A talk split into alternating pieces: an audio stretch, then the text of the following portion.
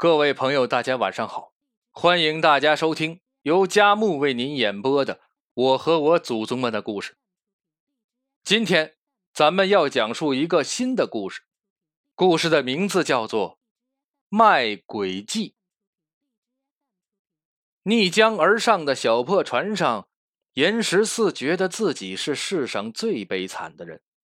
严十四本是太平米市上最精明能干的牙行。买空卖空、坑蒙拐骗的生意一直做得很不错。人们常说“车船垫脚牙，无罪也该杀”中的“牙”，就是他这一般人。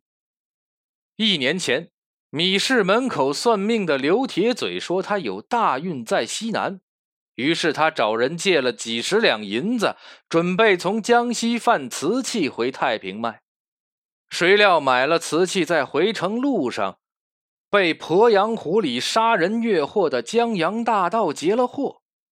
江边长大的他深谙水性，纵身跳进湖里，侥幸逃了一条命。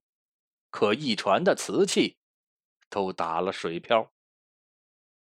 回到太平后，就被债主们四处追债。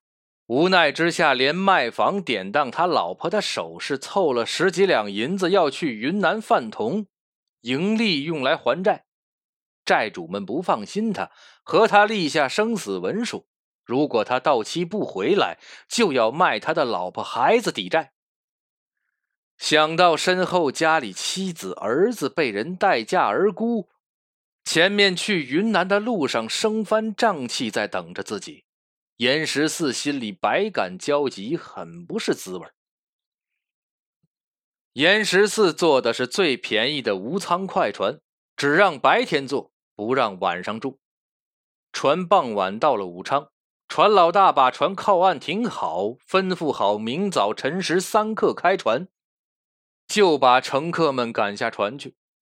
别的乘客在那破船上闷了一天，船一靠岸。飞也似的都去码头上喝酒、赌钱、住店，只有背负重债的严十四舍不得花钱住店，也没有闲钱去喝酒夹妓女，只能在码头上瞎溜达。百无聊赖时，看到路旁一个人坐在马车上喝闷酒，那人一边喝酒一边唉声叹气，手里的筷子一下都没动。下酒菜是一包金头巴脑的卤牛肉。一包馅儿鼓鼓囊囊的大饺子，出了家门就米水未进的严十四看着那诱人的下酒菜就走不动路了，厚起脸皮围着人家的货车一圈圈的打转，想找这人蹭两杯酒喝。那人似也乐得找个人倾诉，看他在这里转了好几圈，真的招手请他过来。那人给严十四斟了一杯酒。还拿了筷子给严十四，饥饿难耐、口干舌燥的严十四谢过后，把那杯酒一饮而尽，还吃了两口菜。看他吃的狼吞虎咽，原本唉声叹气的那人反倒扑哧乐了一声，说：“兄弟，你慢些，我没胃口，这都是你的。”严十四一听，脸涨得通红，自知失态。连忙擦擦嘴搭讪：“兄长遇到了什么事啊？独自在此叹气。”那人又给他斟了一杯酒，摆手说：“扫兴，扫兴，不说也罢，不说也罢。”严十四再三问了，那人才长叹一声，从屁股后拿出一匹麻布，递给严十四说：“我刚收了这几十车的好麻布。”要贩回老家汴梁去卖，哪里想得到啊！早晨家里托人捎信说，我儿子在大都吃了人命官司，要我即刻去救。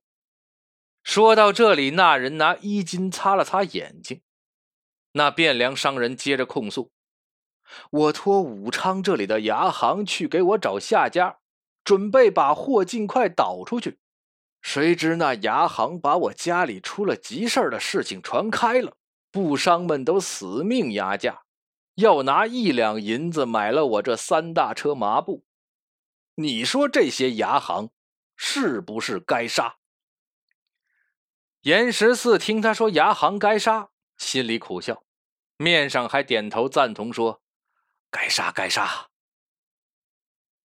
说到自己的老本行牙行该杀，严十四尴尬起来，低头去摸汴梁商人刚递给他的麻布，夸奖道：“你这麻布织的真是又密又细呀，肯定能卖个好价钱。”汴梁商人说。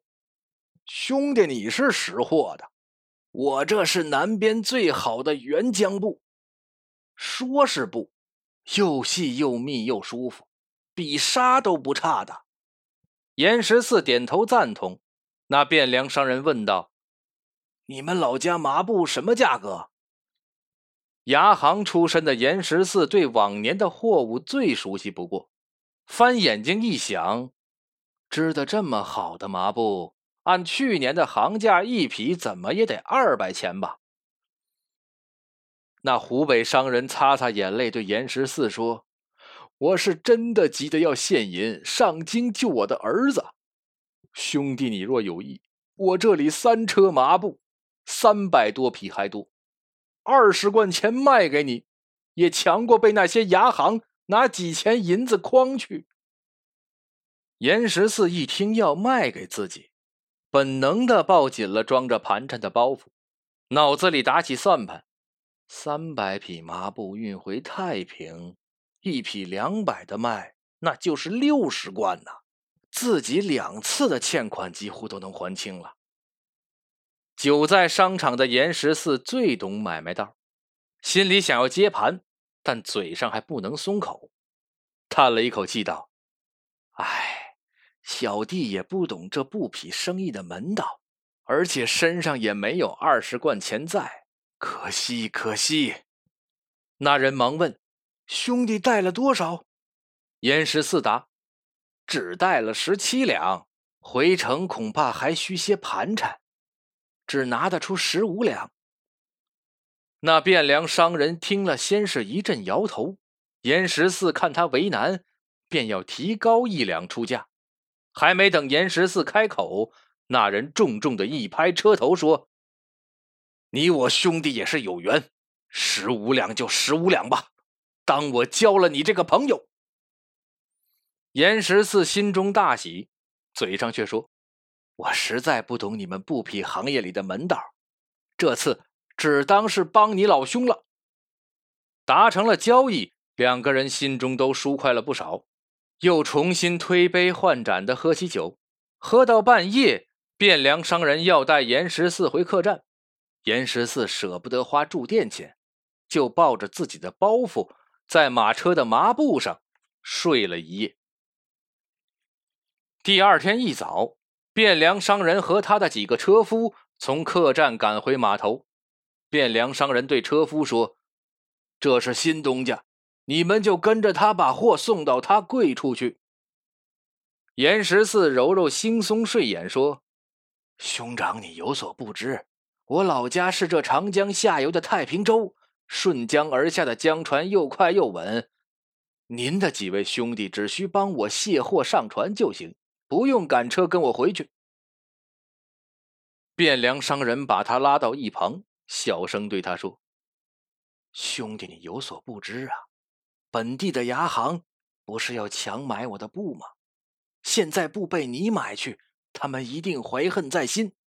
这码头上的船帮和牙行都是沆瀣一气的，不知他们会动用什么手段加害你。这几个马夫是我在沅江雇来的，跟他们武昌人不相干的，一路上老实本分是最信得过，而且我已经提前给了他们车费。兄弟，你不需花一个钱的。严十四想想自己在太平米市做牙行时，和码头上的地痞船帮如何为难、敲诈过往客商的狠毒手段，不由得打了一个冷战，连声对汴梁商人说：“兄长想得周密呀，想得周密呀！”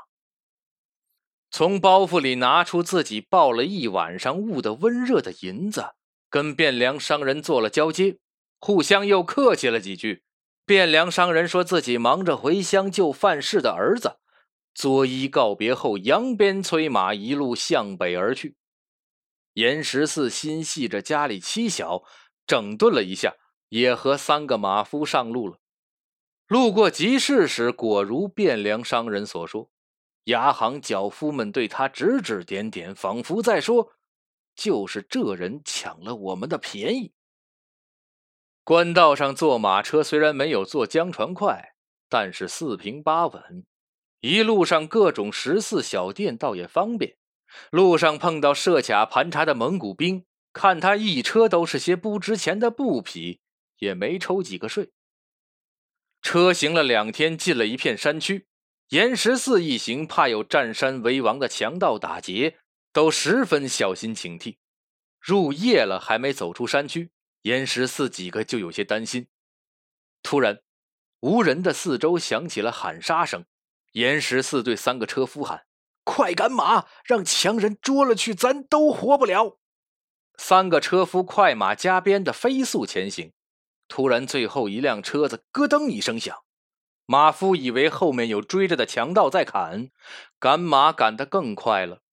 三驾马车奔命似的冲出了山区，逃过一劫。